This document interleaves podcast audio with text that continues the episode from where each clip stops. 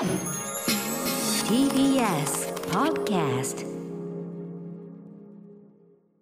さてね何の話からしようかと思うんだけどしのぎ？あの いやいやそうなんですよちょっとねあの豆腐ビーツさん風に言うならば最近の私のあのしのぎの話をしといた方がいいんじゃないかということでぎしないと生きていけないですからえね、ー、AK 仕事でございます。そういうね、えー、下品な言葉を使うなとおこお叱りを受けるかもしれませんから仕事でございます。えっとね。えっと、まず欲しかった12月20日もう発売されてるのかな？雑誌「ストーリーボックス」というね小学館から出てる本の「ストーリーボックス」の1月号で、あの花田菜々子さん、はいはい。あの日比谷コテージもなくなっちゃいますけどね、で今えっとカニえっとなんだっけ、えっとあの、うん。あカニブックあのカニブックスうん、うんで何デート相手にいっぱいあそうですそうです。あの100冊デートじゃない。そのあのえっと出会い系。出会い系サイトで出会ったデート相手で。出会い系サイトで出会った人に100冊勧めた。ね、えすごい面白かった、はい、花田菜々子さん、えーで現在はそのカニブックスというところでねまた新たにやられておりますが、花田さんの連載多大な連載があってそこに一応最終回のゲストとしてお呼ばれしております。えっ、と花田さんが私のあのライムスター歌丸のあの人生相談連載、あのえっ、と女子部ジャパンでやってたやつの単行本のに関してまたいろいろお話しさせていただいてて。でこれあのえっ、とストーリーボックスという雑誌にも載ってますし、あとウェブ版がもうちょっと長いのが見られるんですね、はい、あのもうすぐなのかな、出るもう出てんのかな、はい見られるそうなんで、こちらぜひあの花田さんのね、あのどういうふうに読んだかみたいなね、お話もしてくださってるんで、ぜひ読んでいただければと思います。そして私のしのぎ、これ非常にでかかったです。これはあの私の中で今年の中でも結構マックスニュース一つ入りますね。えー12月30日金曜日の、えー放送となります。ベストヒット USA。もうとにかく日本のなんていうんですかね、いわゆるミュージックビデオをかける番組というかね、洋楽番組として老舗中の老舗、それこそ私があれですよ、中学のあの日ね、あの中学のあの日？中学のあの日、中1のあの日、あの 同じサッカー部にいたえっと前原君というですね、前原君じゃないや、えっと浅川君浅川君浅川君というですね、あのまあサッカー部ですけど、ポジションはと言われればえっとベンチもしくはラインズマンね、えーというね、まあ要するにやってないわけですけど、はい。浅川君というですね、ジョンクーガーメレンキャンプとかそういう渋めのね泥臭いロックが好きな浅川君から佐々木は洋楽聴かねえのダセえなって言われて、はあ？聞くけどみたいな。洋楽ぐらい聞くけど みたいな感じで慌ててえっとベストヒット US とか見出したんですよ。でちょうどその週にあの私家に家庭用ビデオが初めて導入されまして、うん。えーベータですけどね。ベータが導入されまして、そしてその翌週ぐらいにベストヒット USA であのマイケル・ジャクソンのスリラーがフル放映されると。13分ぐらいあるんですけど、それがフル放映されるというタイミングでもうそれを録画して、もう未弱って。で未弱って。で、まあ、とにかくそういう感じで、まあ、ベストヒット USA からいろんな風に音楽の興味をさらに広げるそれまでももちろん音楽好きでしたけど、あのいわゆるえ欧米の音楽みたいなものはやっぱりベストヒット USA を入り口にして忘れもしないちょうどあのデュラン・デュランの「ディフレックス」が1位の週だったんですねそれこそ昨日のあのシック特集ナイル・ロジャースがまさにプロデュースした一曲、えーそれもナイル・ロジャースリミックスの方が超かっこいいというんで、はいそんなような形の本当に原体験そのものベストヒット USA に私なんと出演してまいりまして。すごいすごいすごい。そうなんですよ。えずっと見てたものに出るってことですよね。要するにそのそうですね。だからずっと見てたし自分が音楽好きになったもっと言えばだからその音楽の道に進むきっかけになったような、このベストヒット S のオンエア。このねこのこのセットの中で小林克小林克也さんとは割とラジオなどではよくご一緒してたんですが番組は、あのーがっつりベストヒット USA で克也さんの横ですこれは本当にねなんかねなんかまあ皆さんそれぞれに置き換えていただいてね、くだ見てください。とにかくその自分が今ここにいる理由であるような人の横に、その憧れ何度も見てたテレビの中にいる自分が。でしかもこの後ろのベストヒット US でこのネオンとか当時のまんまのあリアルネオンなんですよ。そうなんですよ。でえーっとその出演させていただいております。12月30日金曜で、えーっとスペシャルですね。ベストヒット USA オールタイムベスト祭り2022 2時間スペシャル、えー BS 朝日で放送23時から25時までなんですね。でえーっと出演はですねまずあのガイタレというかねあの欧米のゲストから言いますと、えートトのスティーブ・ルカサーさん。そしてアハそしてスティングです、ね、でこのスティング等と並んで日本人のスペシャルゲストクリームシチュー有田哲平そして私ライムスター歌丸有田さん。有田さんはちなみにちらりと聞いた話だとやっぱミュージックビデオめちゃくちゃ好きでなんか後輩芸人さんたちともう年間ベストを決める会をやってたりとか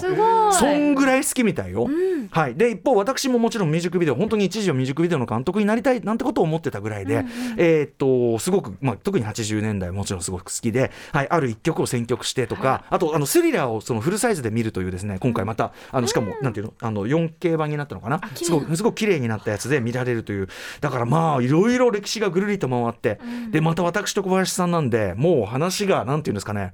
転がるっていうか脱線する転がる。もうめちゃくちゃなことになってでもすごく面白いあの対談というかなあるいはもなってると思いますんで12月23日金曜すいませんね。他局の話ですけどね。23時から25時までベストヒット USA オールタイムベスト祭りに12月30 12月30金曜日、えー、23時から25時ベストヒット USA オールタイムベスト祭り2022時間スペシャル。BS 朝日にてってこれちょっとなんかね見ていただけると嬉しい、ぜしのぎの話もう一個いいですか、はい。同じくちょっとね朝日テレビ朝日系ですけどね。またまた私恥ずかしながらタモリクラブおーまた私1月13日金曜日に出ます。ねえーまあ、中身はちょっと内緒にしておきましょう、まあ、非常にあのやりがいのある内容でした。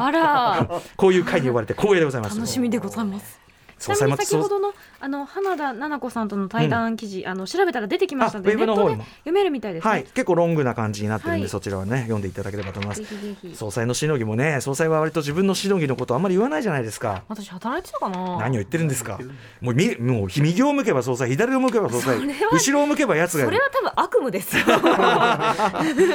ねまあ言える言えるやつ言えないやつあると思いますけどね。あれですよね。あ何のあれはもう発表になってるんですよね。あのアカデミー賞がね。あそれはもうなんか。ええ。あのまた今年もお願いしますよやった時のもう当然でしょうという当たり前でしょう。うん。えっ、と、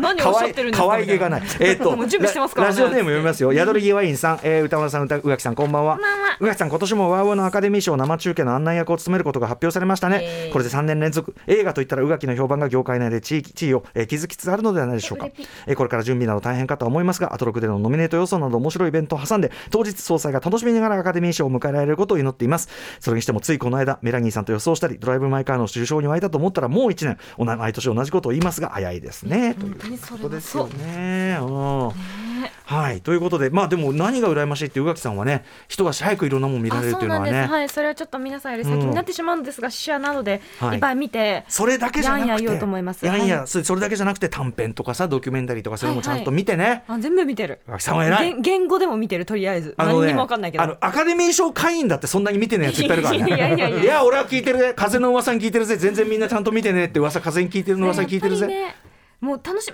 もうすぐなのかな？何がノミネートされるか発あ表そろそろねそれもすごく楽しみでですすしよねやっぱりね関われてすごく嬉しいしこれもきっとアトロクのおかげではないかと私は思っていますよ。何をおっしゃいます？何をおっしゃいます？もうそのまあもちろんでも総裁をだからそのまあアトロクからですねこうこっちなんていうかな我々のホームから応援してるというかありがとうございます。あ誇らしく思ってますしまあメラニーさんもいますからね。そうなんです。わ我が方にはもう何しろね。そうな家庭教師が多すぎて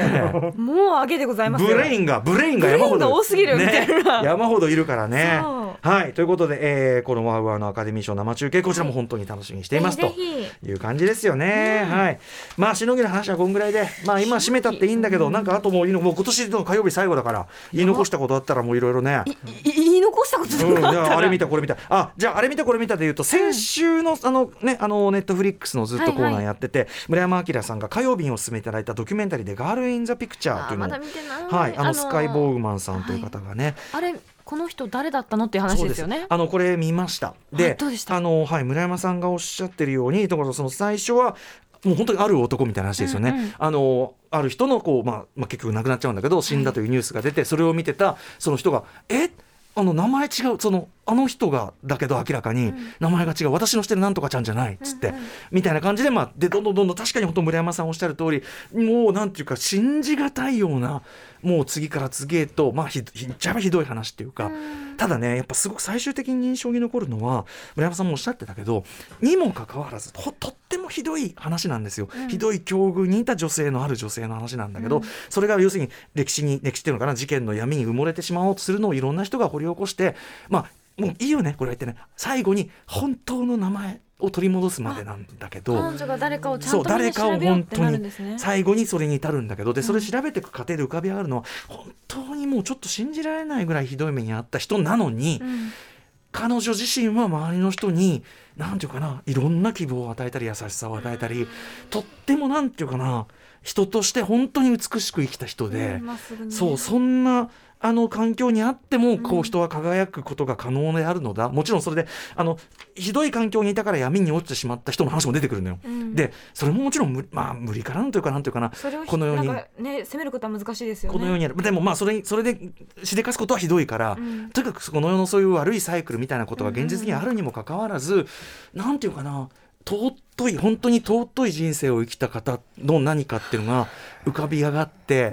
そうゆえにだからその最後に残るのは我々も、ん。じゃあ良き人生を送らねばうん。罰が当たるぞっていう感覚ですねなんかねすごくね。だからあの事件性あの森山さんも言ってたけどそういうなんかちょっとゴシップ的な事件覗き見的な要素はあるけど、最後に残るのはもうとってもなんかこう自分たち自身のこう背筋が伸びるような、そしてある一人の本当にもちろん大変な人生だったんだけど決して無価値な大変というそう要するに何ていうかなかわいそうとか、うん。そのなんていうかな闇にまみれただけじゃない。本当に人間の魂の輝きが本当は勝ったのかもしれないというような。なんかまあもちろん亡くなっちゃってるんでね、そんな楽観できる話じゃないんだけどなんかすごくこういい本当に素晴らしいちょっと簡単にこうこういう感情だって振り分けることができない話なんだけど、だからそこは村山さんっぽいよね、うん。なんか単色じゃない何かっていうかそこをやっぱりいつもこうプレゼンしていただい絶てちょっとなかなかきつい内容でもあるんで、うん。ちょっとあの万人にっていう感じじゃないかもしれない。ちょっとね本当にあのきついまあなんていうかな暴力とか、うん。あの虐待の話が出てくるんで。なのでまあちょっと本当にそういうものをご覚悟をいただいた上でというのはあるけども「ガール・イン・ザ・ピクチャー」良かったです。はい。写真はその闇を、えー闇を語るというね作品をね見ましたよとか。そのあの最後が決してこう人ハッピーエンドじゃないけど、うん。でもちょっとそう未来がっていうので言うとう。ん。エルピス。おああ昨日最終回？なんで？えなんで見てないの？攻め口調一緒に。そうなんそうなんですよ。しまった俺ねさっきね、うん。あのエルピスそうあ昨日最終回であのまだ見てないって瞬間の宇垣さんの「え？っ?」ていう。今日一緒に喋るのすごい楽しみにお前それそれ違くないって感じを受けて「あそうすんませんごめんなさい。すんませんでした」今回に攻めてました私。いやでもあのすいません。でもあの、ええ。楽しみにしてましたよそれはね。すごい。見事な。私はとても良かったと思います、うんうんうんうん。あのなんていうかすべ全ての悪が駆逐されたわけではないけれど、はいはい。でもっていうちょっとこう未来を感じるねなんかなんて言うんだろう、改めてすごい作品だったなと思います。ちゃんともちろんもう攻めに攻めたというか、うん。もう本当に覚悟を決めて作った作品でもあるし、つまりそのまあはっきりこう既存の権力、うん。まあその放送局もそうだしもっと言えば政治ですよね、うん。はっきりそういうものにこうもう特定できる形でうん。こう問題提起をしつつちゃんとドラマとしてそう示すことをしてるっていうか。でなんかその中ですごくやっぱりそのもちろん放送局の話なのでテレビ局の話であり、アナウンサーの話だから、うん。私とかひびちゃんとかどうしてもこうちょっと自分事として見てしまう、もちろん、はあみたいな感じがあったんですが、一方でやっぱり最後までこう見てみると、うん。あの決してそれだけのそのつまり何かしらの権力にいる人の話というよりは、うんうんうんその全部を通してあなたはじゃあどうするの、うんうんうんっていうのをすごい訴えかけられてるなって思って、今回もその善と悪じゃなくて、善玉悪玉って別にどっちがどうじゃなくてその割合で決まるらしいよっていうのがずっとこうまあなんていうか、こう底辺にあるというか、はいはい、結局行動だしねそう、ただそのよくあろうとすることがさでちっちゃいちっちゃいそれが積み重なってさっていう、でそれをどうしようどうしてそうしようって思えるんだってそれは信頼人がいる信頼できる人がいるかどうかだよねっていう、んんん。なんかすごくこう回り回って一番最初のところに戻る感じがして、うんうんうん。あたい明日から頑張るという気持ちになりました。そうか、うん、録画してありますんでねちゃんとぜねひぜひ、ええ。現実がそんなにいい風になってるとは思わないけど、うんうん。こうなればいいなっていう感じをすごく受けました。そしてしうるってことですもんね。我々はね、その。できるんじゃない？ん、うんうんうんうん。みたいな。その力があるんじゃない？んみたいな感じを感じましたね。見ますすいすいませんでした。あの、えすすいませんでしたそれでよかった申し訳ないですあとウェンウェンズデーも本当面白いですレンズだよ最高。はい全部見るのは大変です全部見た。After Six Junction.